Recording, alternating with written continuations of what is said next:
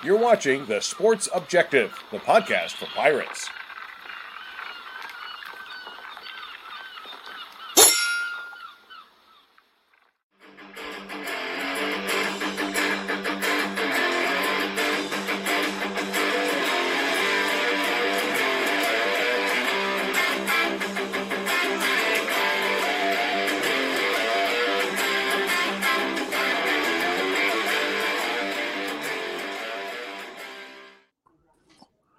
Guys, it's Wednesday night, and you know what that means on the Sports Objective Podcasting Network. It's time for just another sports podcast with me, Kyle Barber, and my co-host from Lasker, North Carolina, the head coach at Northeast Academy, Mr. Stevie Flythe. Stevie, how you doing?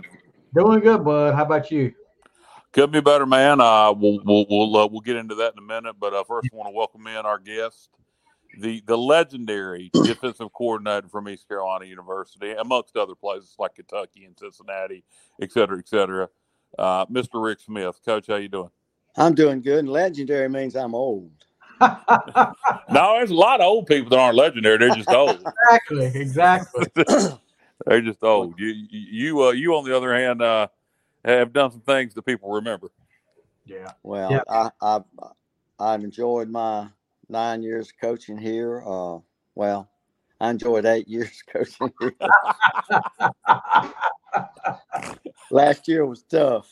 Yeah. Yeah, we'll get into that. I, uh, I know, uh, I know, I know which year you're talking about. But uh, I want before we, uh, before we get into that, uh, is to you know, as I'm transparent always here on the show about my health.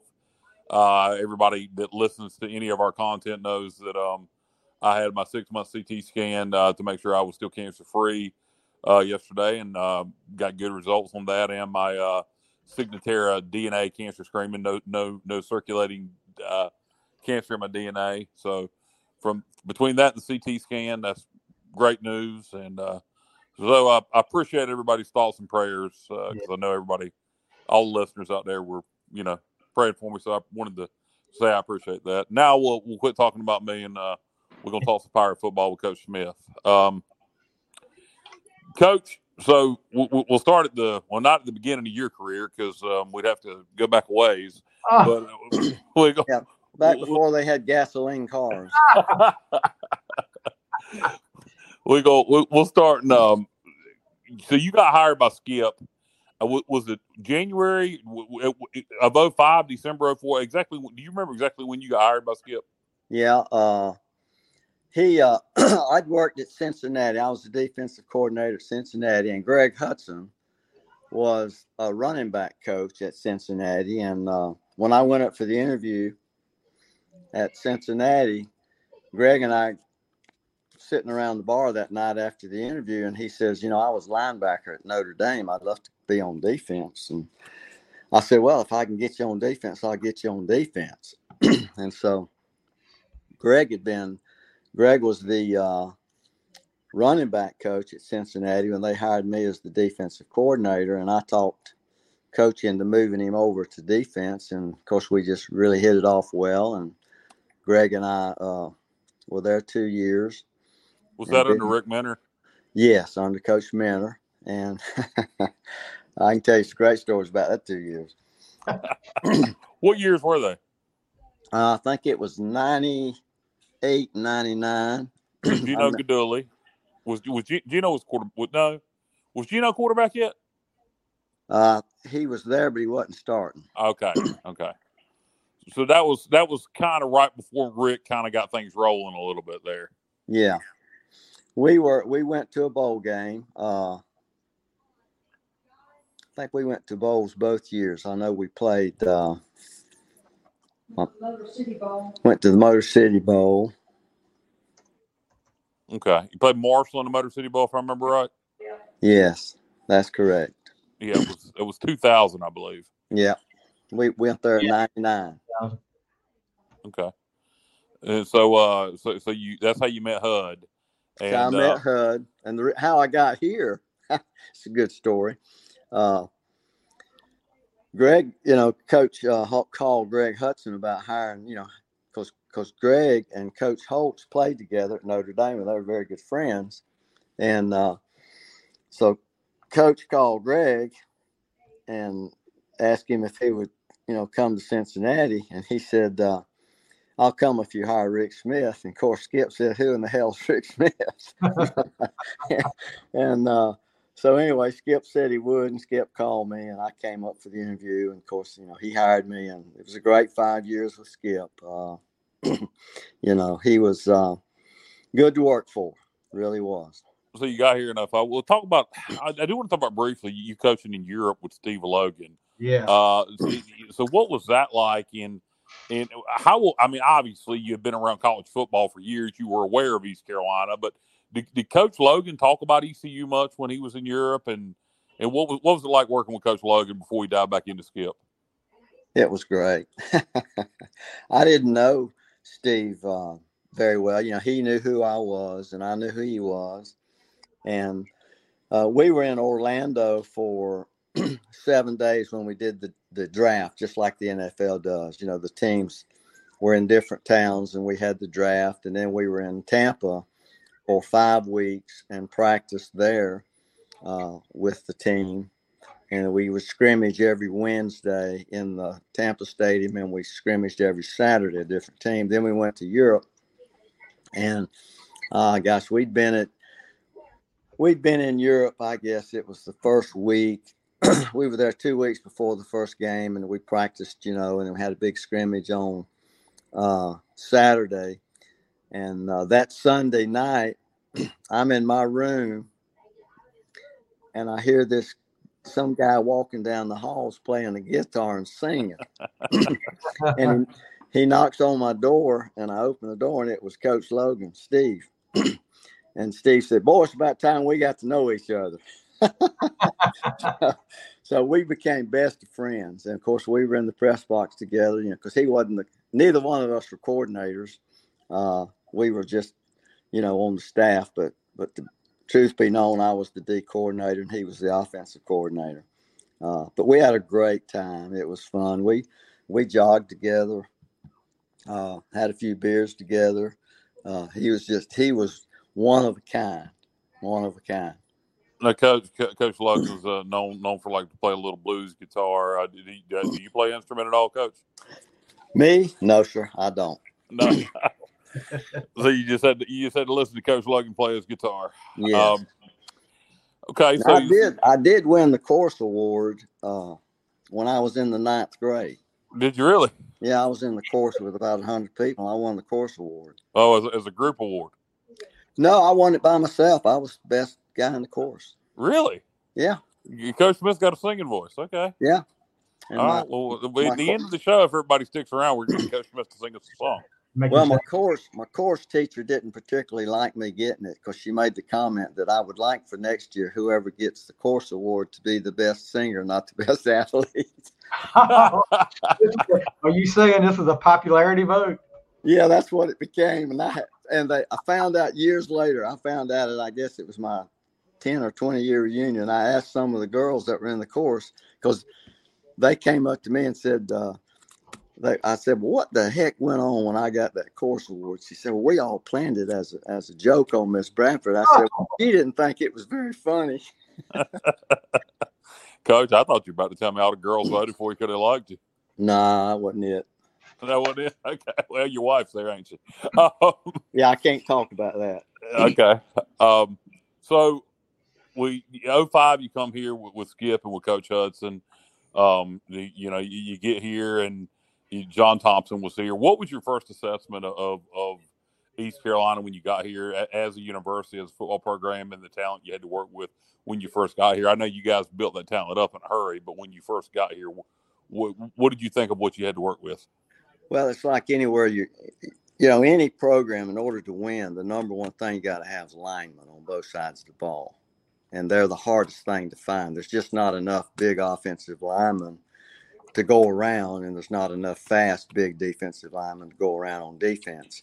And that was where the program was really lacking was was you know what's up front's what matters, and that's where we were were pretty pretty thin.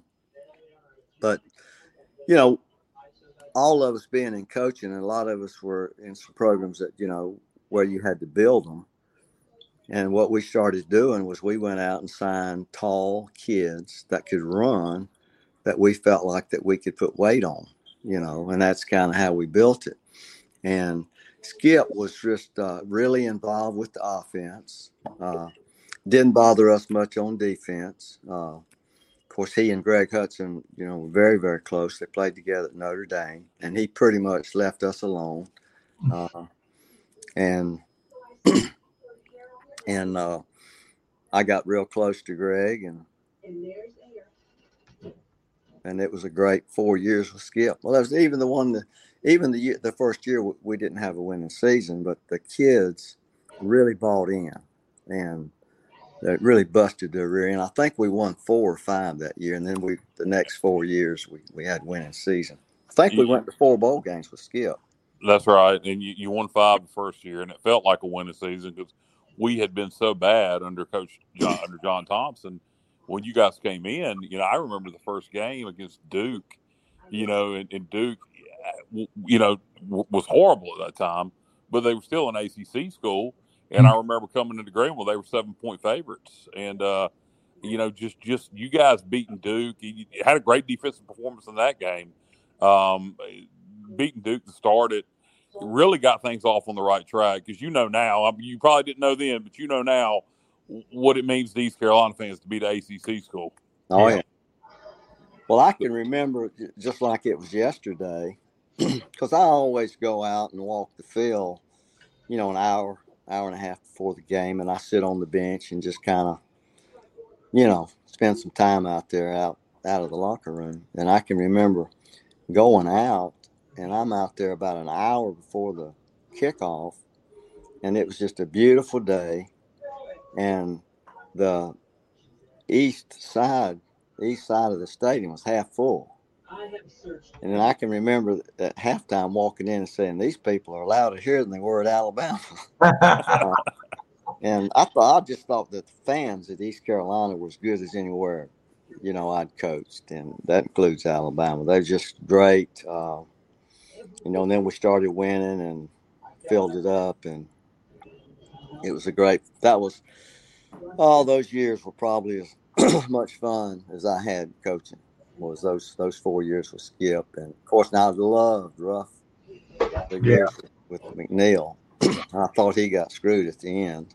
Oh, he did, and we'll get to that. And, and I'm, I'm, glad you said that because, uh, boy, we're still trying to recover from that. But you, you, talk about your relationship with Coach Hudson, and um, you know you guys becoming friends in Cincinnati when you guys were on the staff together. Um, and, and, I guess you were more of a mentor to him at that time, him, him being quite a bit younger than you. So, how was the transition where you were technically, he was your, you know, he was, he, Skip was the boss, but he was the defensive coordinator, you were secondaries coach. Did, how, was there a transition with you having to, quote unquote, take orders from Coach Hudson, or was it never like that? It was never like that. It was, it was always a mutual, uh, what do you think? And it wasn't just, I mean, it, the whole staff I mean, we all got along, and uh, Greg gave everybody input, and I mean, Greg was funny. I mean, he he said he said, Rick, I don't know nothing about secondary, and I tell him, Greg, I don't know anything about linebackers. So let's just get together. but uh, he let me. Uh, I called all the coverages, you know, which would fit the fronts that he called, and uh, you know, it was a great it was a great uh, five years with him. yeah, no doubt. And you had a lot of great players come through there, and a lot of other great coaches. Talk about um, somebody we lost. Talk about uh, talk, talk about your relationship with uh, Coach Rock Roggeman. Golly, Rock was just a great guy. Uh, we got to be really close because we were both, uh, you know, we were just assistants. We weren't head coaches or coordinators. We were just two assistants. And uh, the first you know, that first four months we were here, we all lived down at, uh, you know, the, that motel across from, I can't remember where it was, but yeah, the City Hotel is what it was called back then, I guess. But we all stayed there, and Rock, Rock and I stayed there a month after everybody else's family got here. Uh, I didn't move my family till my kids got out of school, but Rock and I got well. We ate breakfast together every day, and uh, we lifted weights together. He wasn't much of a jogger. I jogged, but uh, then we we ate the evening meal together, and we just got to be really close. And I guess the one of the saddest days was when we all flew up for his funeral. You know, Skip and Greg and I and all the coaches flew up for his funeral. Yeah, I. How is that losing somebody? I mean, I, I, I'm trying to word this right. Losing somebody that's part of your staff like that, but it's also family, and the players have to deal with it. You know, knowing he's sick. I mean, how, how difficult is that? Well, he's probably the toughest human being I've ever known. I mean, uh, you know, he coached that year sick, Yeah. and he really never showed it. I mean, he was just that just that tough of a human being, uh, and uh, he was he was really tough. He was religious. He was a man of God, and uh, his players loved him, and they played their rear ends off for him. And he and he and Greg Hudson were just as close as you know two people could be. I mean, they were close. Of course, you know they were close to Skip because all of them were at Notre Dame together. Right. Yeah, a tough loss, and uh, everybody. In, I hope everybody in Pirate Nation remembers Rock. I know I do, and I think most fans do. Um, he was had a, if you ever met him, he he, he was uh, he had a very he, you, you couldn't forget him. He was very uh, very boisterous, very outgoing, and uh, it, you know, great guy. Amen. Um, so we, we, we we'll fast forward a little bit to the uh, back-to-back conference championship seasons 08 and 09 um, you know you, you know the, the d line was loaded the linebacker was loaded and the secondary was loaded you know Yeah. you had guys you had guys like van eskridge um, you know one guy and w- you know we'll, we'll talk about the season but I, I do want to talk about this guy um, emmanuel davis i remember him playing for you and I remember thinking this kid, and, and he ended up having a nice career in the CFL. But I remember thinking this kid was going to be one of the all-time greats at East Carolina to ever play the position. And when when when the transition happened, and um and and Ruff's first defensive coordinator came in, and we did a lot did a lot of man coverage. He seemed to just not excel in man coverage the way he did in your zone coverages.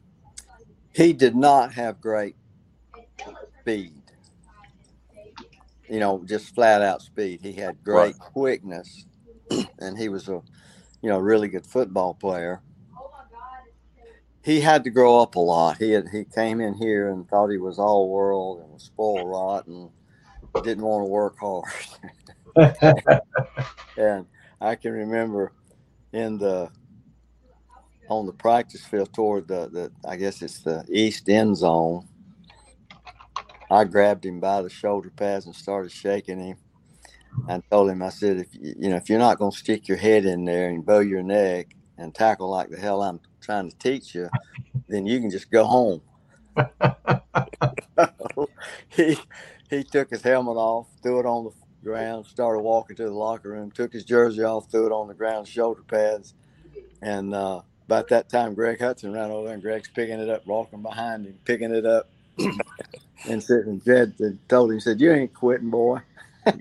good, good, good cop, bad cop. He said, "Turn your rear end around and get back over there and do what Coach Smith says."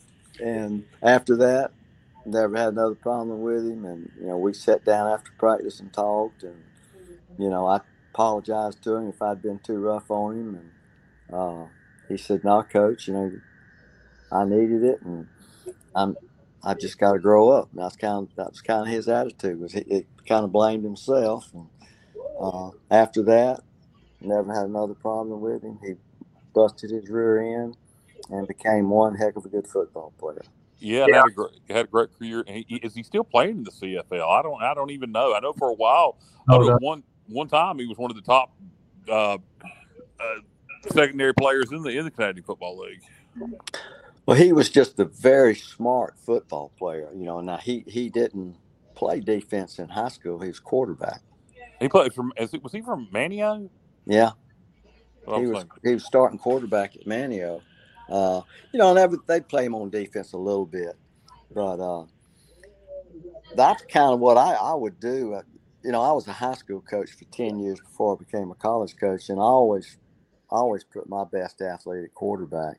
And when I was recruiting, all the years I coached in college, I always uh, almost all the players that I signed out of the state of Florida were high school quarterbacks and high school wide receivers because most high school coaches put their best players on offense.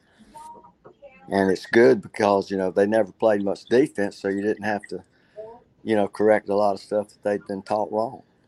That's an interesting aspect. That's one interesting way to look at it. You know, they're good athletes. You know, they can play ball, and then you can teach them to play the way you want them to play. That's a that's that's, that's a good approach. I like that. You know, I mean, where you, as a high school coach, which I was for ten years, I put my best athletes. Yeah. My best athlete was at quarterback because I was an option quarter uh, uh, head coach, and then my other best player was tailback. I mean, that's and that's the kids I recruited to play in the secondary. When I would recruit the Panhandle of Florida, that's the first thing I would watch was the quarterbacks, especially back in the you know when everybody's running the option.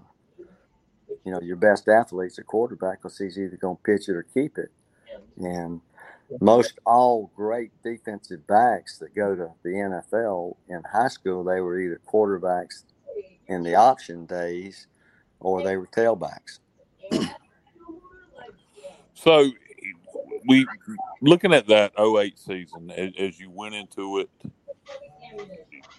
did you know that we could be good? In, I mean, you, you look at the injuries on that football team. Yeah, we could have been even better than we were. But did you know you had a defense good enough to win a conference championship going into the 08 season? We felt like we did. we were a little bit, as always, we were worried about the defensive line, uh, you know, depth wise. Right. Uh, and, you know, the two things, the two hardest things to recruit on defense is D linemen and corners, you know, cornerbacks. Right. You know, especially if you want to be able to play man to man. And and we were not where we wanted to be at, at the time at, at one of the corner positions. And we weren't really where we wanted to be depth wise on defensive line. We had two or three kids that we felt like were really good, but if those kids went down, we were hurting. So you we, we Hey, Kyle, Emmanuel Davis, he retired in 2018. His last year, they won the great with the Calgary Stampeders. all right went out went out a Grey Cup champion. All right. All right, let's So- go back a little bit. I'm sorry, Kyle. Let's Go go ahead, back. Stevie. Go back a little bit. Talk about as a defensive coach how it was trying to handle Dwayne Harris and Chris Johnson in practice. it was tough, especially in the spring. Uh, you know, during the season, we didn't uh, we didn't hit them very much. Right. If we did, we'd have got fired. and to be honest with you, if any of our kids had hit any one of those guys, I would have fired them. You know, Yeah. that was, you know, we, we would tackle with Skip. we would, uh, Monday might be, you know, one series live offense and one series live. Like the one defense would go against the two offense, you know, maybe six plays live. Then we'd switch it, and the second team defense would go against that first offense for six or seven plays. And then we would do it, we would do that again on Wednesday. And on Wednesday, he would put the ball on the four yard line and give the offense three downs to score. If they scored, the defense had to run sprints. And if the defense held them, then the offense had to run. And out of the 12 weeks we did it, the defense had to run one time. Hey, There there you go. You handled uh, Chris Johnson and Dwayne Harris and and and, uh, and all the other playmakers. Um, oh, I'm sorry, I'm getting distracted here. People are sending me text messages. I, I'm doing this from a computer, not a phone. Um, so back at the 08 season, um, I wanted to touch on that some more.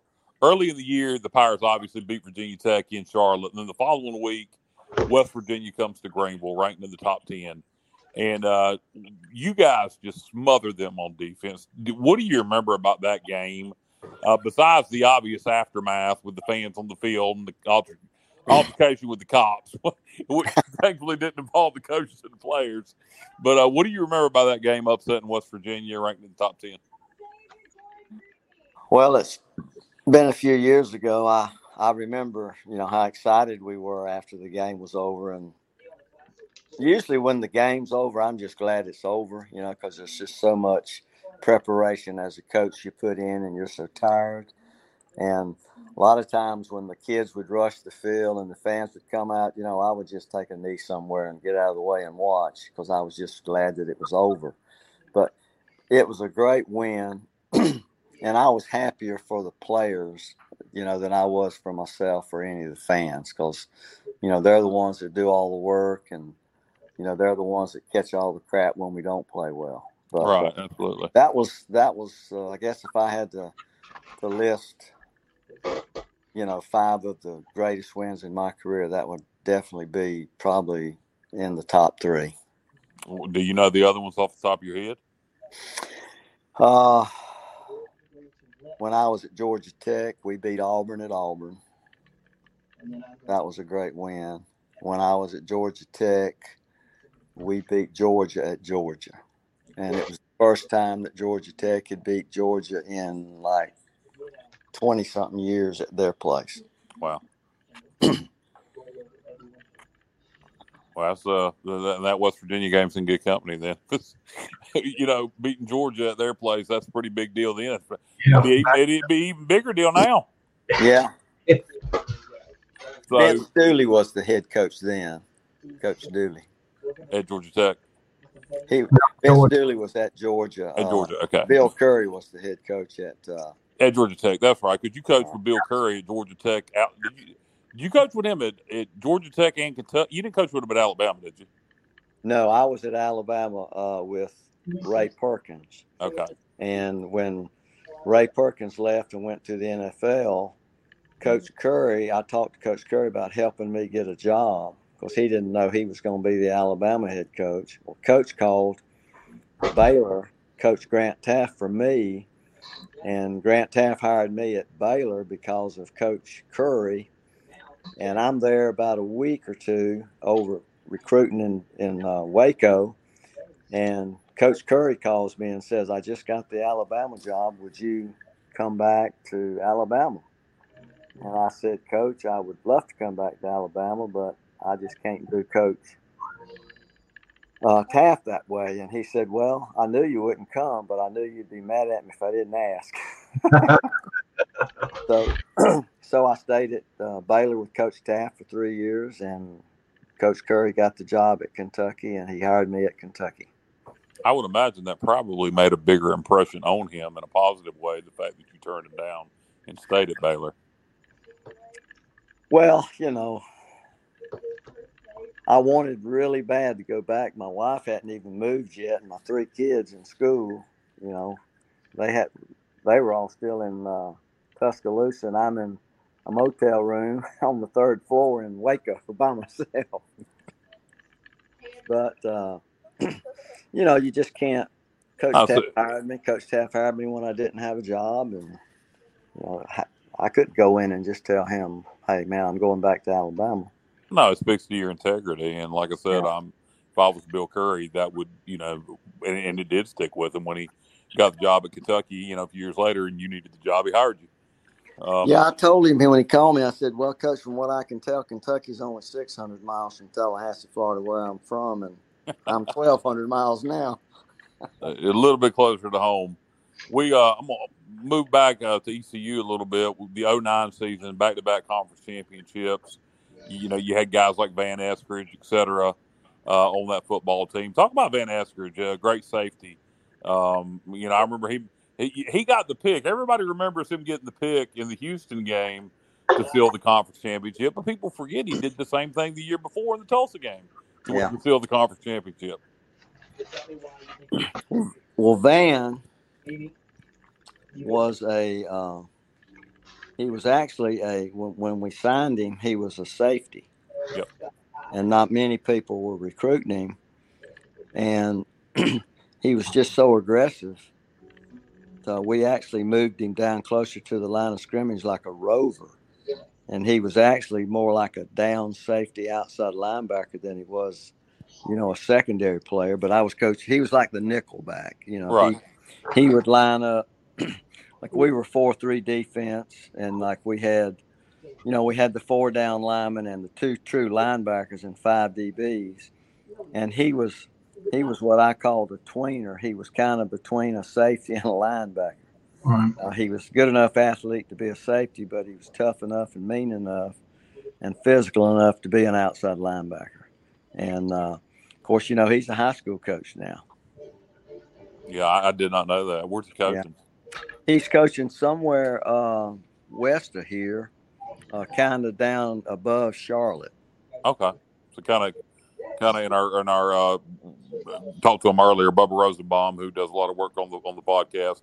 He's in that area, so. uh but yeah, Van Van. Uh, everybody will remember Van Eskridge for uh, the interception against Houston to seal the conference championship, and uh, you know, two straight for you guys. Um, so you, you you go with Skip to South Florida. Things don't work out down there.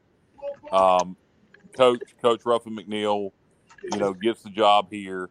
Um, in 2012, we win eight games, but the defense is struggling. Decides to make a change. You know, there's a lot of conversations with Coach Hudson.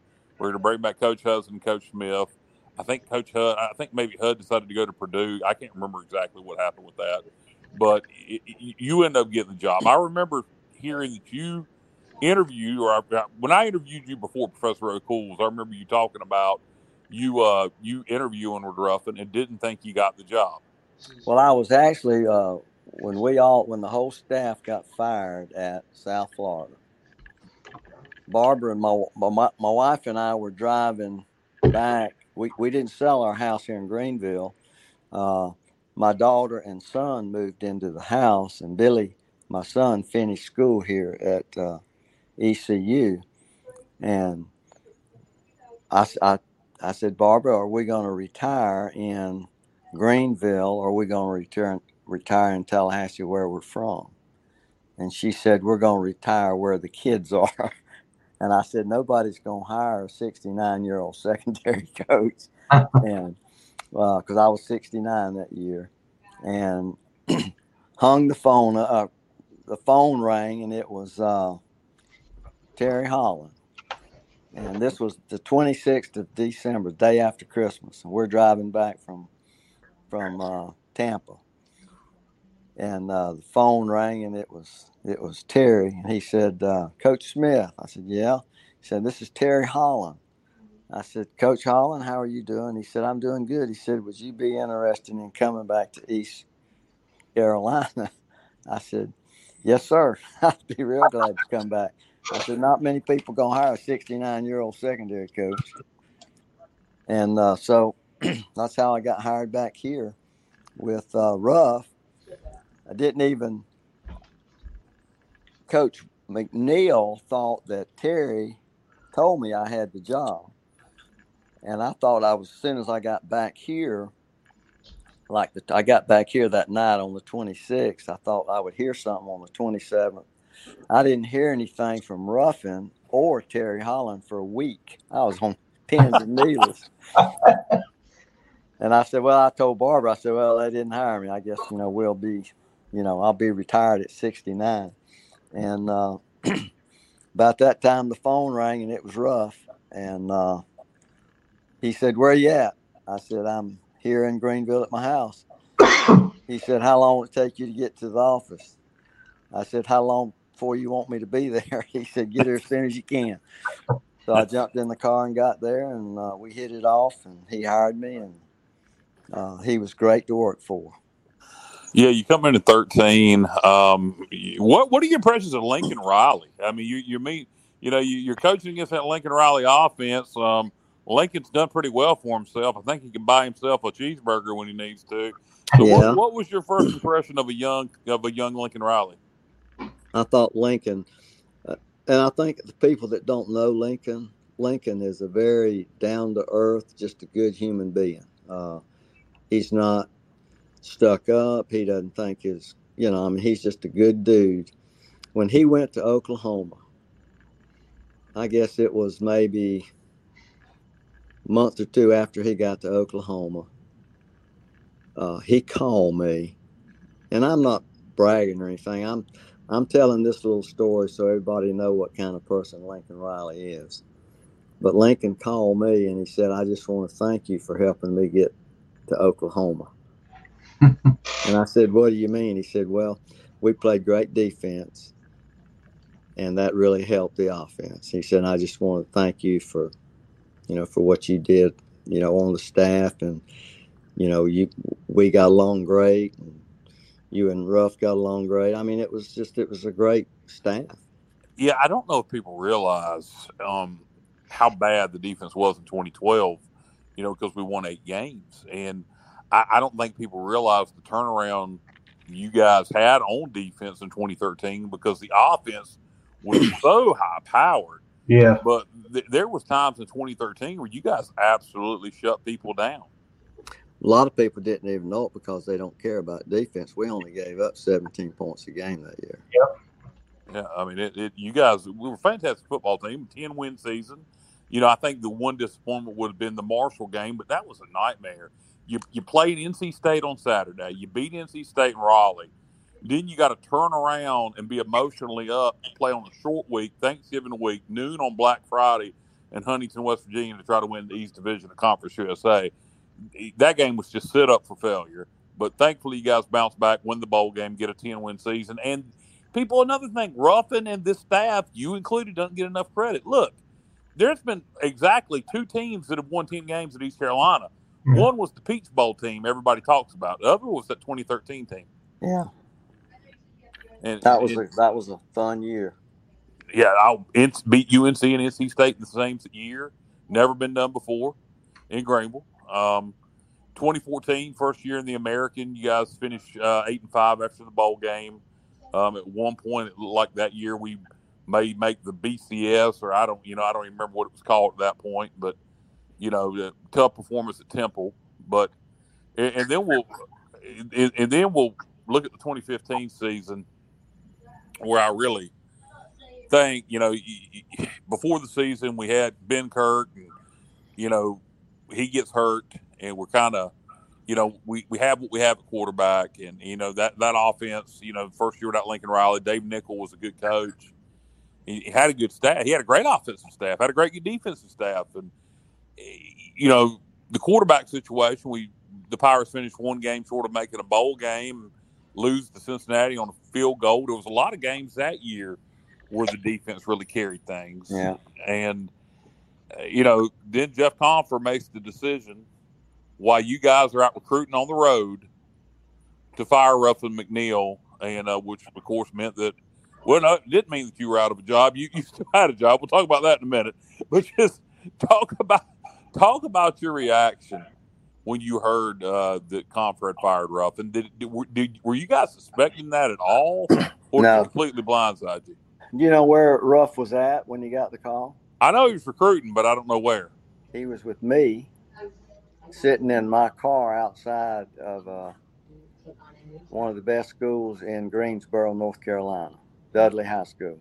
Uh, we had just got through visiting with the kid at Dudley, Dudley High School, and uh, he got the call, and I drove him from Greensboro back to Charlotte because we'd been in Charlotte the day before recruiting. I drove him back to his car, you know, there in Charlotte. He had to drive from Charlotte back to Green Greenville. And I remember when he got in his car, he hugged my neck and said that uh, I think I'm going back to be fired.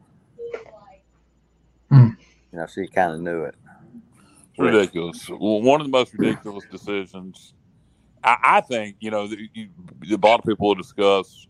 You know what was the worst decision, firing him or Logan?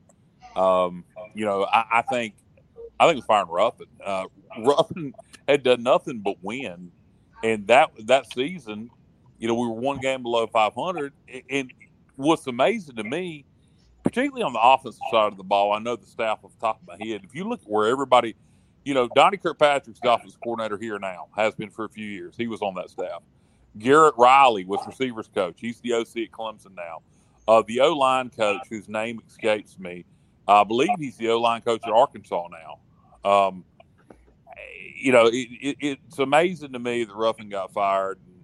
So how? So when you made the decision to stay, um, after Ruffin got fired. How hard of a decision was that for you? I mean, I know you wanted to stay in Greenville, so that that part made it a little easier. But what was your first interaction with Scotty Montgomery like? It was great. Uh, you know, Scotty called me and uh, asked me to come down and meet him. Uh, I went down to the office and we visited. Uh, the next day, uh, I drove him. I drove him to. Uh, I can't remember. I drove him two or three high schools west of here, southwest of here, off of Interstate 95 you know, just visiting recruits. And, you know, we talked while we were going. We talked coming back and uh, got along great. I liked Scotty Montgomery as a person. Uh, I just thought that he was too young to be a head football coach, didn't have enough experience. Uh, after spring football practice, uh, I knew we were going to be in trouble. Uh, I was always kind of old school when it came to you know, taking on blocks and tackling at practice. But during spring practice, we were getting after it pretty good. You know, my kid's tackling, and uh, he came over there and he kind of did his finger at me, "Come over here, I want to talk to you." And he said, "What are you doing?" I said, "What do you mean? What am I doing?" He said, "You're gonna kill him." I said, "Coach, if I'm not wrong, you know, football is a contact sport. We're we're tackling." Three yards apart. How in the hell am I going to hurt somebody tackling them three yards apart? Well, you can't do that. I said, I, I can't do that, we can't win. so uh, he came back over there about a week later. I was taking on, we were practicing stalk blocking, you know, full speed, again, about three yards apart. He said, I told you the other day you couldn't do that. I said, I've been coaching for 45 years and I'm too dang old to change. Uh, and so you can have my job. I resigned right there. And he he asked me to stay until the end of the season. So I stayed till the end of the season. Now, what I want to know, you know, he, he coached at Duke under Coach Cutcliffe. And Coach Cut been around a lot of winning football. There's no way Coach Cutcliffe ran practices that way. No, I know Coach Cutcliffe. I remember when he was at Tennessee, I was at Georgia Tech. So, yeah. did he just learn that from his time in the NFL? Yes. Yeah. It's not going to work because those guys in the NFL already know how to do it. You, you in college, you're still developing talent. And I tell you the other thing I thought, and again, don't get me wrong, Scotty Montgomery is as good a human being as there is, but he right. was he was too young to be a head coach didn't have the experience that he needed at the time. I, and he didn't, I don't know if he was intimidated by somebody my age. Uh, you know, all I did was try to help. Uh, but I think he took it the wrong way. Maybe I handled it the wrong way. I was, uh-huh. you know, I just told him, I said, this is, we're not at Alabama where maybe you don't have to tackle at practice. I said, but the kids we have, we have to do things live like a game uh, to get these kids better. I said, we don't sign uh, 350 pound offensive linemen. We don't sign six foot six, 220 pound linebackers. We sign kids that are smaller, uh, and we have to put weight on them. We have to get them strong, and uh, we have to do things at practice. Maybe you don't have to do it in Alabama or Tennessee you know, and that he didn't he didn't understand that. Yeah, it, it still boggles my mind because of him being at Duke. I would imagine they would have to do things similar at Duke they do here. So that yeah. really is puzzling to me. I, I, know his NFL background, and you know I wanted Scotty to be successful. Everybody did because he was a, he was the head coach at East Carolina. You know, you know all of us, not all of us, but the majority of the fans hated to see Ruffin go. But you know, we gave Scotty a chance, and when it didn't work, boy, it went downhill fast. And I, I think Scotty also felt he fell victim to a lot of crossfire that was aimed at Jeff Compher, and Scotty was kind of caught in the middle. I agree with I agree with that. Yeah, I agree with that. And again, you know, and I wish Scotty Montgomery all the luck in the world, and I regret some of the things that uh, if you're new you know here. the way I handle things, you know, uh, around him I literally have Well, year. you know, you, you, you had been successful. You, it's hard to it's hard to tell somebody who's been doing something as long as you've been doing it that you, that you need to do it differently, and particularly when you know the way you're doing it is the right way. Well, too, you know, I wasn't the defensive coordinator either. Uh, True.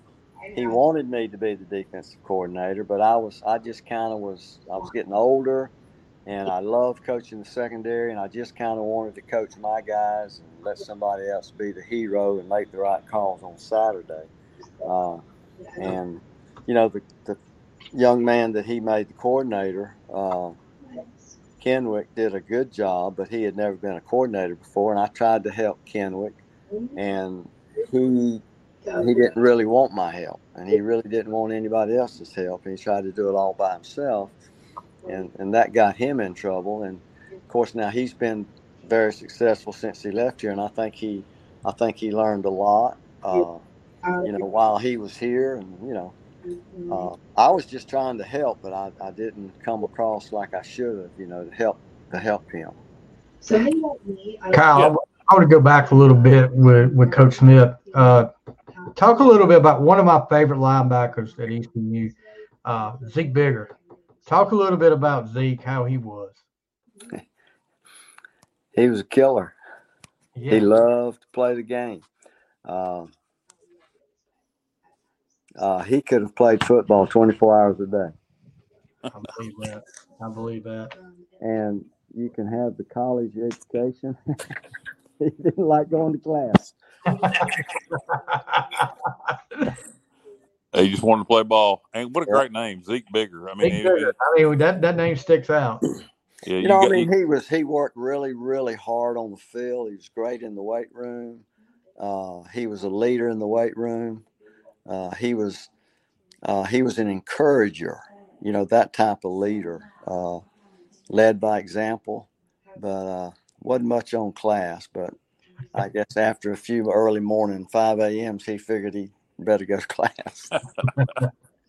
We got a we got a question in here from a, a comment. Uh, Robert Diedrich want to know um, when you get a chance, can Coach talk about his relationship with Donnie Kirkpatrick and maybe Donnie's offensive philosophy? Well, I really like Donnie Kirkpatrick, and I think Donnie's a really, really good football coach. I hate all the criticism that he's getting right now. Uh, I think they lost. Uh, what did we we 24-17. yeah, Yeah. we lost five or six kids on Oh. offense. Okay. We, Oh, we yeah. got- what do we got? Five returners on offense. Four. We only got. Uh, I think we got four starters back on offense, uh, and I think offense is harder to to teach than defense. Uh, I think Donnie's a, a I think Donnie's a damn good football coach. I hate all the criticism that he's taking now, but uh, I think there's enough blame to go around for everybody. Uh, I think the main problem is I know last year, uh, you know, I keep up with East Carolina, and we have not recruited well at certain positions, especially the offensive line. Yep. Uh, and I was really shocked last year. I don't think we signed but three offensive linemen. And I think the when your offense is not real good, I think you need to look at the offensive line. And Yeah. I think when your defense is not real good, you need to look at the defensive line and the corners. Uh, but I hate. I think Donnie Kirkpatrick's as good an offensive coach as I've ever worked with, and I coached 50 years. Yeah, I, I'm with you on the offensive line. I, I, I, from a from a talent standpoint, I think we we've not done a great job there in recruiting, and also at receiver, we have some talent at receiver, but we do not have as much talent at receiver as we should. Uh, considering the amount of good receivers that have came through East Carolina over the years, that's that is one position I've never seen us not have talent at. And uh, Well, we, we can run at wide receiver, we just can't catch. yeah, yeah, kind of important. Yeah, that might be all them all them guys need to be over there playing cornerback. right. Yeah, no, the, the guy that seems to have the best hands this year so so well. The kid that transferred here from Colorado, uh, he needs to get some size on him. He's got a good vertical and he can catch the ball. I think he's got a bright future, redshirt freshman. Um, but you know, f- from in your opinion, just you know, from from what you think, the system that we're running offensively, um, do you think that's what Donnie would prefer to run, or do you think that's more what Mike Houston wants them to run? Sucking the world. Well, I haven't, you know, I haven't coached with Donnie in five years. Uh, I know Donnie's always wanted to try to establish the run first and, you know, pass off the run. Of course, you know, the game's changed. Everybody's in the one back stuff and, you know, slinging it every down. And, but I think we've got pretty good receivers, but they don't catch the ball as well as, as they used to. Uh, quarterback situation is I I sat here and watched games last year, and I said we'd get a lead, and I said, why don't we play the young quarterbacks? Uh, I mean, we just these quarterbacks we're playing with now. The only experience they have is this year. Yeah. And I felt like, you know, I'm not. I guess I'm being critical, but just as a, you know, when you're a fan, you can be critical. Now, I'm no longer coaching. I'm a fan. Do but you have a relationship with Mike Houston? don't know Coach Houston very well. Uh, met him. Met him. Uh, one of those uh, meetings they had when he first got here. Uh, he came up, and I was doing the radio show at the time, and I was I was doing the pirate radio show. And I did it, you know, those two years, last two years Montgomery was here. Yeah. And I was never critical of the coaching. All I did was give stats. So, you know, in order to win, you need to be able to rush for at least 100 yards a game, you know, average at least 2.9 yards per carry, you know, three, you know, that kind of stuff. And I said, well, we only rushed for 24 yards, so we've got our butt beat. Uh, and we gave up 469 yards rushing, so we got our butt beat. That was the kind of the way that I did the radio show. And then Coach Houston came up to me and said, uh, hope you're not going to be real critical of me. I said, well, you don't need to be telling the quarterback club members that I'm a complete idiot like Scotty did. Oh, But anyway, so, but no, I was always, you know, I did the radio show, I think, a couple years when Coach Houston was here. The first two years he was here, or the first year he was here anyway. But I just try to give stats. I mean, you know, okay, the offense like this last game, or so far the season, our offense is passing for 52%. They're completing 52% of their passes for 170 yards. We're rushing for 3.9 yards per carry, 135 yards a game, 305 yards total. But we've thrown seven picks and we fumbled the ball. We've had eight turnovers in five ball games, but we don't. We're not getting, and we've only got nine turnovers. We should have 15 turnovers. So those are the kind of things I talk about. Yeah. And, and how do you, you know, from watching it this year, how would you evaluate the offensive line in terms of pro- progression from game one uh, to, to game five? Ha- have you seen much progression from the offensive line? And how long do you think it would take, you know, without knowing the personnel personally, for this line to gel? Well, if I'm if I remember correctly, uh, they they lost out of the five linemen. They lost three of them. Yeah. So they only had two coming back. Uh, by now, after spring practice and five games, you would think that they were gelling, you know, better than they are. Uh, you know, really help. and we're just not. Of course, I look at the stats. You know, I looked at the stats today. You know, the offense is averaging 3.9 yards per run, which is not terrible. I mean, that's pretty good, I think. And uh, I think they should be completing their passes. They're only completing 52% of their passes. Uh, in this day and time, if you're only throwing for 170 yards a game and rushing for 135 yards a game, which is 305 yards a game, that's just not enough offense. And we we've turned it over eight times on offense. I try and force it sometimes. And Yeah, and, and if you look at the Rice game, what killed us was red zone. We, Yep. we we had played pretty well in the red zone but in limited trips, and then at the Rice game we had multiple trips in the red zone, had to settle for field goals, and one time had it had it you know first and goal from the three, ended up coming away with no points. Yep. And then the other thing that's killing us is the penalties. Oh. God, yeah, yeah, that's Thir- gotten a little thir- better the last two games. 13 penalties per game average, Mhm. 76 yards worth of penalties. Like, being like, Yeah. Right. This isn't right. Well, And Hopefully we we gotta get get it. We need more turnovers too. We're we're we're uh we've only got nine turnovers on defense, and they should have they should have at least 15. So they're six short. And in my opinion, we're only scoring 21 points a game. We need to be scoring at least this day and time at least 28 or 30. If I don't like it. And So we got a turned ways to go. Turned it over eight times, which that's not terrible, but it's where we turn it over at. Exactly. Yep. It's just life. No key situations and games. No, you're exactly right. So uh, you, you you hope that. How much can you get done? You, we, you got an off week here. It's, it's a little bit shorter off week because we play SMU on a Thursday night.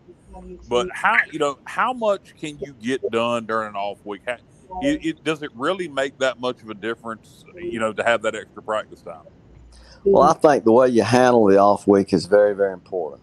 Uh, personally, our kids right now are they're weary and they're tired. I would I would condition them, run them. I would probably give them. I would hope that they had Sunday. Well, Sunday, you know, should have been a light workout and a little bit of running. Maybe Monday, look at the film, but don't do anything. Tuesday, a little bit of running, but don't do anything, and then practice. I would practice Wednesday and Thursday, and I'd give them Friday and Saturday off. But you know, if I was winning, I might do more. But losing, they probably need some time off. Uh, and every head coach does it different. And uh, I respect Coach Houston. I think he's done a. I mean, if you look at his record, what he, where he's been. He started the hard way. You know, he came up as a high school coach, a small college coach, and uh, I hope that he makes it. I hope he stays. Uh, you know, I hope they can get it turned around. And I looked at the schedule, and I honestly think that you know you're playing SMU at home, you're playing Charlotte at home, you're going to go to Texas and play San Antonio away. You got Tulsa at home. You got FAU away. FAU is one and three. Navy is one and three. Uh, and then you got Tulsa at home, and they're three and two. I mean, if we could get it together, hell, maybe we can win. That's how many games is that? Six, seven games. Hell, that's if we could win six of those games, or or all of them. I mean, it'd be a great year to finish up that way.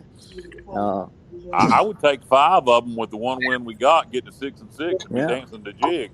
that'd be great. I Yeah. mean, and you look at who we've played now. I mean, Michigan.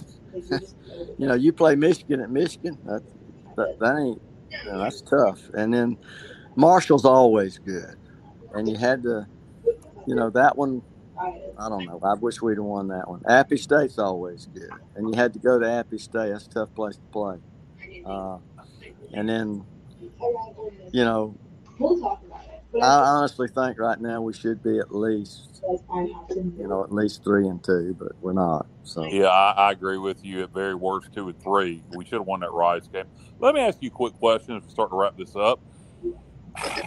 When we were in Conference USA, um, you could take non-qualifiers. The American doesn't allow that. How how often did we actually do that when we were in CUSA? that we took kids that were considered quote unquote non-qualifiers? we never took over one or two a year.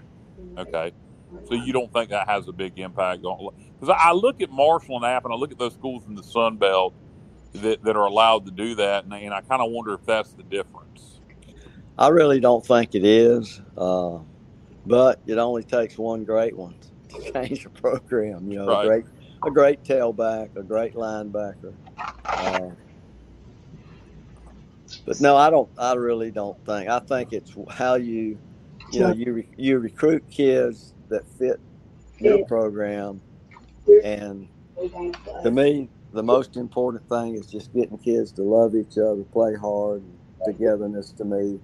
Uh, I look at some of. I was thinking about some of the things. You know, I've always told my kids, you know, yesterday's history, tomorrow is a mystery. Today is a gift from God. Make the best of it. You know, like it was today practice, and then the, the three W's. You know, everybody wants to win, love each other so much. but the point is, what are you willing to do? And that means work. So the three W's is you got to want to win, but what are you willing to do, which comes down to work. Mm-hmm. And I still believe it's a simple game. it- They got 11 and you got 11, and it's either run or pass. Yep. Absolutely. Stevie, you got anything else for Coach? No, I think I got that's about it. I mean, thank you for coming on. I appreciate it. It was great talking to you. Well, I can't tell you how much I enjoyed it. You know, being an old retired guy and uh, getting a chance to just talk about football has just been a lot of fun. Well, Coach, we enjoyed having you on, and we'd love to have you on again. And uh, uh, a- anytime you're welcome on the Sports Objective, your, your insight is, is is fantastic. And uh, you know, we uh, we have some of your former players on from time to time, so uh, we uh, maybe we'll, maybe we'll uh, be fun to to get to get a uh, to get a former Rick Smith player and Rick Smith on together, and uh, That would be good. that, that is something we may definitely do. Well, I can't tell you how much I I really enjoyed it, and uh, you know, really appreciate you, you know, asking me to do it, and you, you remembered I'm still alive, and uh, Coach, What- coach, coach, we uh, we we yeah, everybody. Look, if, if, if people if people in, in Greenville and the rest of the Pirate Nation have forgotten Rick Smith, they they they, they might have some amnesia. well, thank you for that comment. Yeah, no doubt. Coach, But we really, appreciate you. If We you need appre- anything, if you need anything from me, just holler. All right, we'll do it, Coach. Uh, thanks, thanks for coming on, and uh, we'll catch you down the road. I enjoyed it. Good luck to y'all. Okay, All right, thank bye you. bye. Thanks, Coach. Well, Stevie, we uh we, we got an off week this week, so we, we got no pirate football to preview with uh with SMU. You Um, did Carolina. You schedule a bye week. You move up in the top twenty-five. well, you know, I re- that's true. You remember? Uh, you remember when when Ruffin? Um, yeah, I don't remember what year it was. It was one of the good years because he was in a good mood. Right. And uh, he uh, he we had a we had a bye week coming up, and he said uh, we're off this week. I think we'll beat off. Yeah. Yeah. So uh, everybody in Pirate Nation, we're gonna beat off this week. Yeah. So um, no, we open date. Uh, got a short week after the open day. I kind of like that a little bit. So you, you, you, you, I'm sure coach, I'm sure the coaching staff would like it to be a true off week with the following game being on Saturday. But in a way, you, you get an off week. You play on Thursday, then you get a little bit more time again before Charlotte. you got to look at it that way. I So mean, th- there's some positives to it. It's all working out to watch.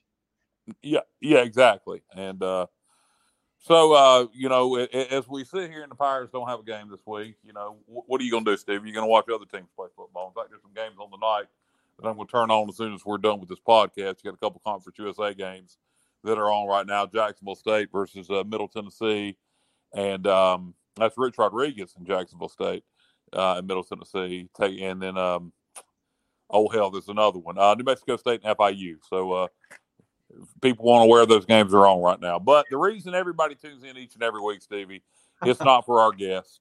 It's No. not for us to talk pirate football. No, no. It is for our weekly top fives. And this week, it's always favorites. So it, this week is um, a little different. We did, with ECU being off, we ranked our top five favorite sports teams to watch besides East Carolina. These may be colleges, they may be pro teams. These are our these, these are teams we enjoy watching besides East Carolina being an off week. So I'll start it off, and I'm, I'm gonna I'm gonna as Dave would say I'm gonna pull Stevie. Uh, I have a tie for fifth place. Um, I um, Eastern Michigan. Yes, that's I'm being very serious. I love Chris Creighton. He's one of my favorite coaches. The, the you know Eastern's struggling a little bit this year, but I always watch a lot of Eastern Michigan football. Also tied for fifth place. I have Louisiana Tech. I, I've always followed Louisiana Tech. Always enjoyed them. Followed them even more when Skip was there. I still follow them now. And this year, this is a new one. Uh, this is my tie for fifth, and this is my first year following them. But I started watching on week zero.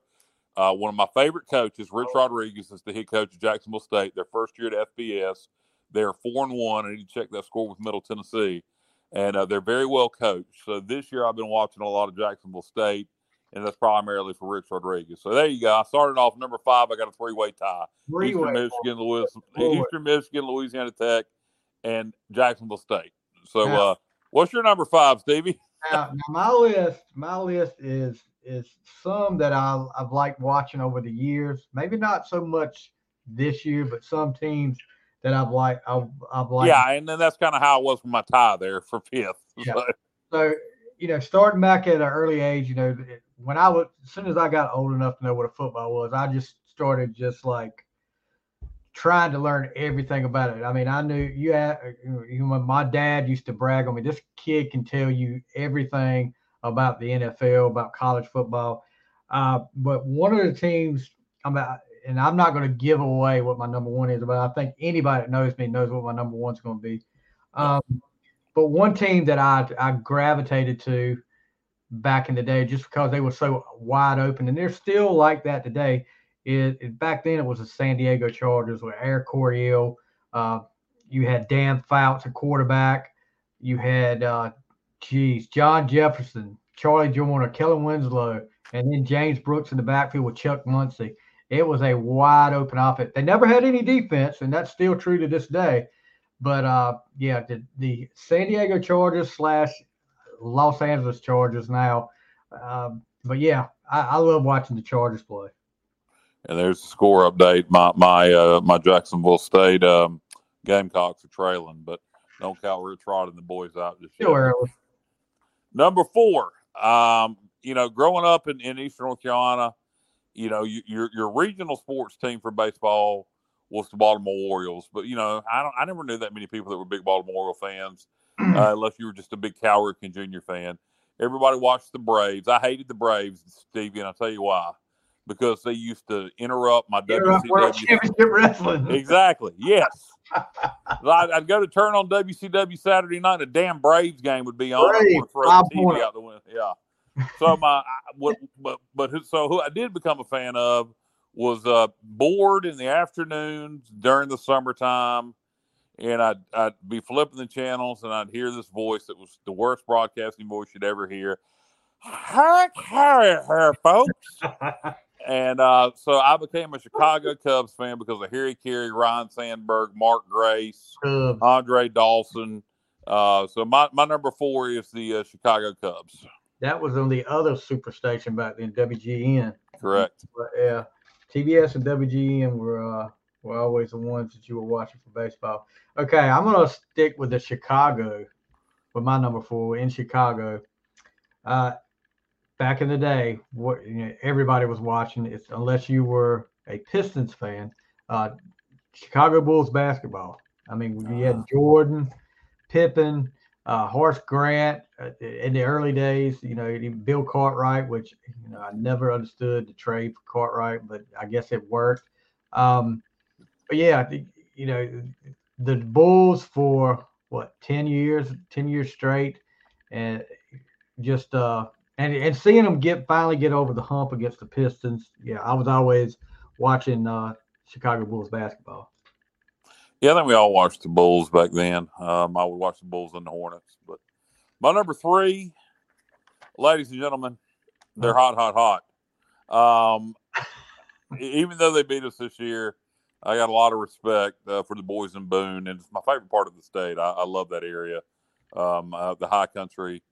Um, I one day I will live there. Um, but uh, yeah, my number three, and, and and no no Power fans, don't get worry. I'm not a, I'm not a closet App fan. I just respect them and happen to love where they're located. So my number three would be App State.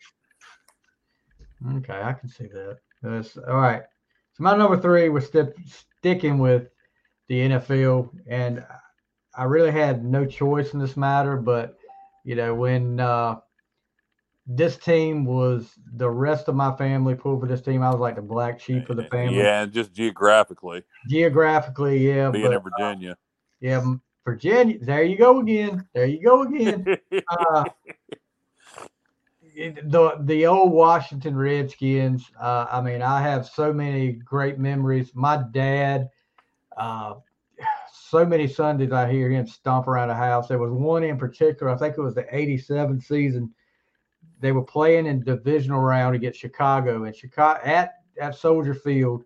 Chicago jumped all over them, 10 nothing early, and my dad was jumping around the house, just yelling, "This ball game's over! This ball game's over!" And then, uh, not long later, Darrell Green takes a punt back for a touchdown, holding his rib that he had broke, uh, and they take the lead. And my dad jumping up and down, new ball game. I knew they were out of this. So uh, you know, but yeah, watching the uh, Redskins back in the day, that was uh, always always enjoyable for me watching it with my dad and, and my mom. My mom was a diehard Redskins fan as well actually took her on her bucket list was going to a Redskin game, so I got to take her to it. And man, you talking about somebody tearing up when she walked out on the field for the first time, and saw all that green grass. She's like, I'm Yeah, kind of like the dad and uh and Rudy.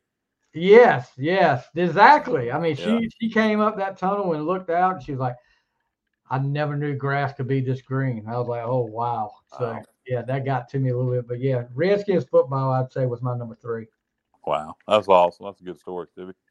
Uh, my number two is uh, probably gonna piss off some Pirate fans, but don't worry, it ain't Carolina or State. Um, oh, It ain't Duke either. Um, my number two is uh, one of our rivals, but uh, you got to respect them. They beat us this year, and um, I uh, love watching them play. I was cheering for them hard the other week when they beat Virginia Tech, and um, so I, I, I love watching the uh, Marshall Thundering Herd. That's my number two. okay. My number two, you mentioned earlier, and yes, I am a Cal Ripken Jr. fan. I I got in with Orioles baseball uh, in 1982 when he Well, He- Border State. Yeah, when he came around, and uh, I remember my my cousin and my uncle went to a game, and they he came, but my cousin came back just talking about he knocked one out of the park and blah blah and all this, and I was just like, you know, I gravitated. I think this was the last year Earl Weaver was there that I started really pulling for him, and I always got a kick out of Earl Weaver. How many times he would get kicked out in a year, and the things he would say. You go back and look now on YouTube uh, and the things he would say to some of the umpires, yeah, I, he would have got kicked out. But yeah, that 83, Well, they're pretty good this year. uh, they're number one seed in the AL. I mean, Yeah. they're so, and then 40 years later after the last World Series win. So, you know, ironic. And they've got a rookie shortstop that's that's kicking butt too. So, you know, maybe all Yeah. the stars, maybe all the stars will line up for for the Orioles this year. Well, I, I sure hope so. But yeah, you, Orioles- you gonna you gonna make the short drive to Camden Yards for a game? No, no. I, this is look. When when do I have time, Kyle? When do I have time? This I- is football season. I'm I'm at the end of football season. True, true. Work. uh, You know, I don't. I wish, but I, no, I will not be. That's on my bucket list though. Camden Yards. But yeah, Orioles baseball number two for me. I've seen Camden Yards, but I've never gone to a game there. I was, I You rode by it. yeah, yeah. Um, all right, my number one. If if you know me, this will not be a surprise. Uh, Stevie, you may not know this about me though. Um, but a lot of people will know who my number one is. Uh, if if East Carolina didn't have a football team, this would be my college football team, uh, and it's our oldest rival actually. Uh, but I love the school. Um, some of my best friends. I, I've made so many friends associated with the school. Um, in fact, Stevie, you you don't know this. Weren't part of the podcast then. We scooped the Jon Gilbert hire Oh, um, about two weeks before anybody else did. I do remember Um, that happened when y'all did that. you, you remember that? Yeah, Um, uh, I was following you guys back then. Yeah, because I had so many ties at the school, Southern Miss, and uh, so I had my ties down there. Let me know that their AD was headed our way, and um, so anyway, uh, USM. Uh, I love Southern Miss. Respect them as a football program. Very similar tradition to us. Exactly. I miss playing them. Um, some of my best friends are Southern Miss people. So, uh, like I said, I got a lot, got a lot of love for the Golden Eagles. They're one and four, just like we are this year. Uh, those parallels just always seem to run. Um, so uh, only they can score points. They just can't stop anybody. You, if, you, if you you combine the two football teams, you'd have one hell of a team. Imagine that being the other one. You remember? You imagine who would ever thought Southern Miss could score, East Carolina can't. East Carolina can play defense, Southern Miss can't. Who would have thunk it? Combine combine the two, see what Yeah, happens. You Exactly. we we actually i don't know if you heard about this but uh one of the years i coached uh we actually combined with a rival school for for three years Oh wow. Because both of us didn't have enough to to make a team or barely enough so we combined went at two out of three years we got state championships out of it so, Nice. So you maybe y'all should have kept doing it. yeah but you know, they went uh they went charter uh Okay. so we, we weren't able to do that anymore. Um, my number one, anybody that knows me knows who my number one team is. And The I mean, Baltimore Ravens. yes, how did you guess? uh, actually, you saw Keaton come off the uh, injured list, right? He's- I did. Yeah. So, uh, hopefully he won't play this this Sunday though. That's the Steelers Ravens game. But uh, yeah, Pittsburgh Steelers. Ever since I was, like I said, old enough to know what football was, I always gravitated him. I guess it was cause of Terry Bradshaw, and but my favorite Steeler of all time is Jack Ham, uh, and you know one of the greatest linebackers of all time that doesn't really get talked about a whole lot uh, because he played. You know, he played with Jack Lambert, but he could do it all. But yeah, I just I I don't know what it was. Me and my cousin, we're like two weeks apart in age, and uh, both of us went against the grain. We were the black sheep of the family. We we pulled for the Steelers, and the rest of them pulled for the Redskins. So you we were out in the yard. Uh, you remember? I don't know if you remember you because I'm a little bit older than you. I think. How old are you, Kyle? Uh, forty. How old am I? Forty-three. Wait a minute. Wait a minute. Hold on. I'll be forty-three this math. month. I'll Okay. be forty-three this month. I'll be forty-three later your this month. birthday? Uh, the thirteenth. Okay, because mine's the 16th of this month. So I um, literally just had this conversation with Bubba about they claim that the most the September has the most birthdays, and I call BS on that because I know more October birthdays than anything. Hey, I had four when I was a kid. It was four of my family. You know, five. me, I five. know my mom, my nephew. You know, I got friends. Uh, The, the amount of October birthdays I know, it's Yeah. number two. September's number one. October's number two. March's number three. Don't ask me why I know this, but I really believe October's number one. In the South, I can confirm October has to be number one. I don't know what was going on. Let me see. What was nine months on? in Hey, the end I of December, January- January, New Year's. Yeah, yeah. but uh, yeah, you know, we were always like we would always get stuff, Steelers stuff. We actually got a mini Steelers locker, and it had the old Sears jerseys in there where you ironed on the the the number and your and your last name up there. nice. I actually still have the helmet from back then. Uh, it, it's it's got some wear. It's got some wear on it because it's about uh, well, say I'll be fifty this this month, so that's been it's about forty some over forty years of wear. I remember those. I remember my cousin getting the Cowboys version of that in the uh, mid '80s. I guess it would have been. Yeah, let me let me tell you though, we we decided to get out there. You, you would. How old were you? See. You're how old are you, Steve? You early fifty? I'll get ready to turn fifty. Okay. All I'll be fifty in twelve days. So, Okay. Uh, but yeah, we we decided to get out there. We didn't get the white jersey. They didn't offer you the away jersey. They just offer you the black. So summertime, we decided to get out there in the yard in all black. And let me tell you, that was my first experience with it.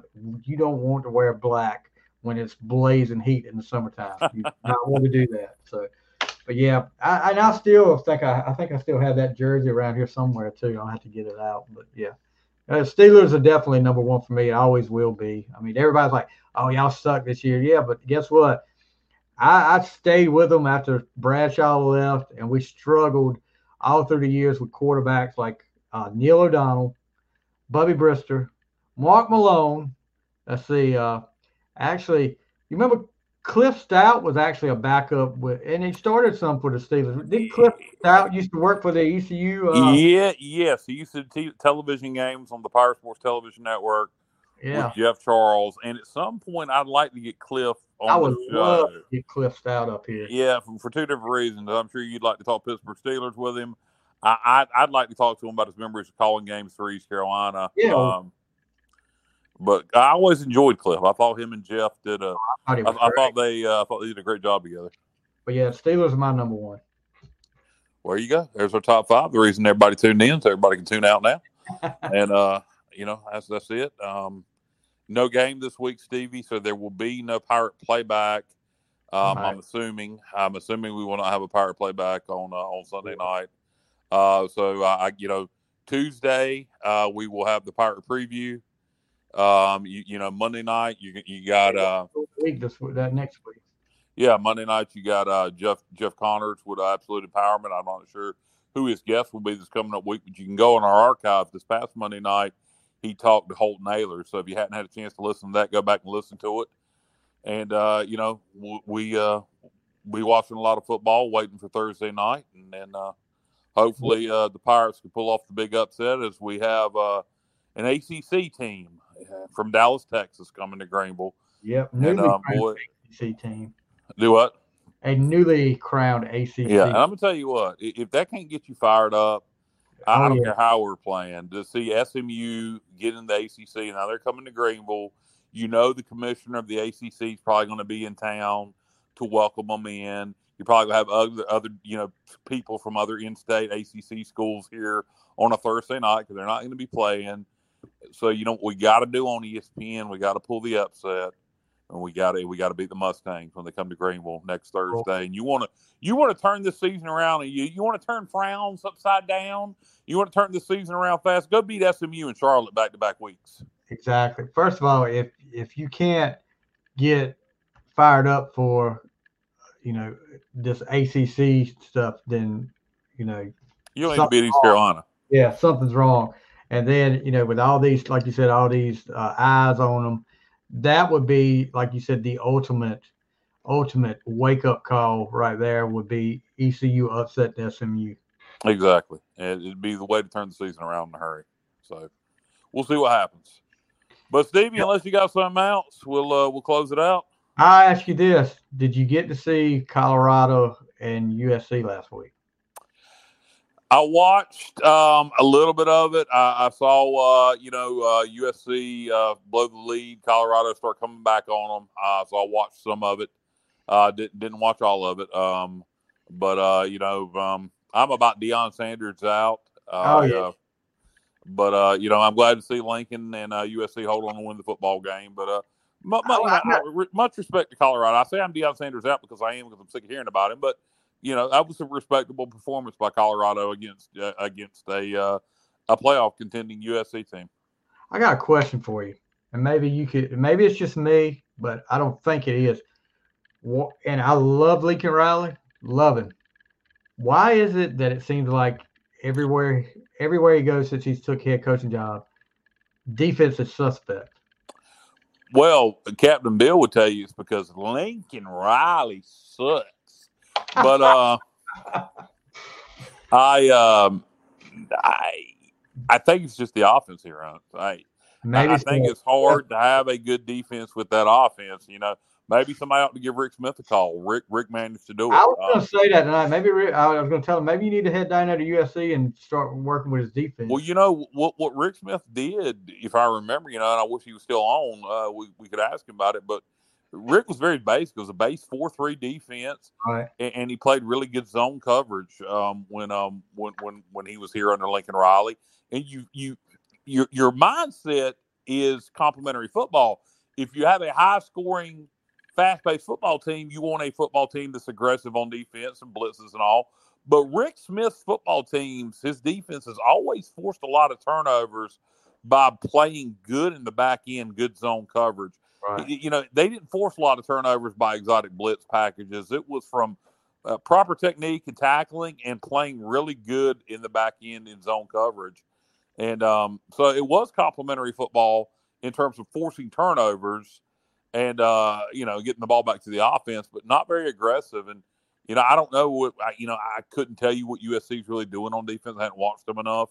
Um, are they very aggressive on defense? Is that what they're doing? Yeah, I didn't get to see much of it because I was at work, but I just kept seeing the updates on my phone. So, Gotcha. I, but they're they're out. I mean, even when he was at Oklahoma, they weren't. They didn't No. seem like they were very aggressive on defense there, uh, and they and they had a had a habit of blowing leads too.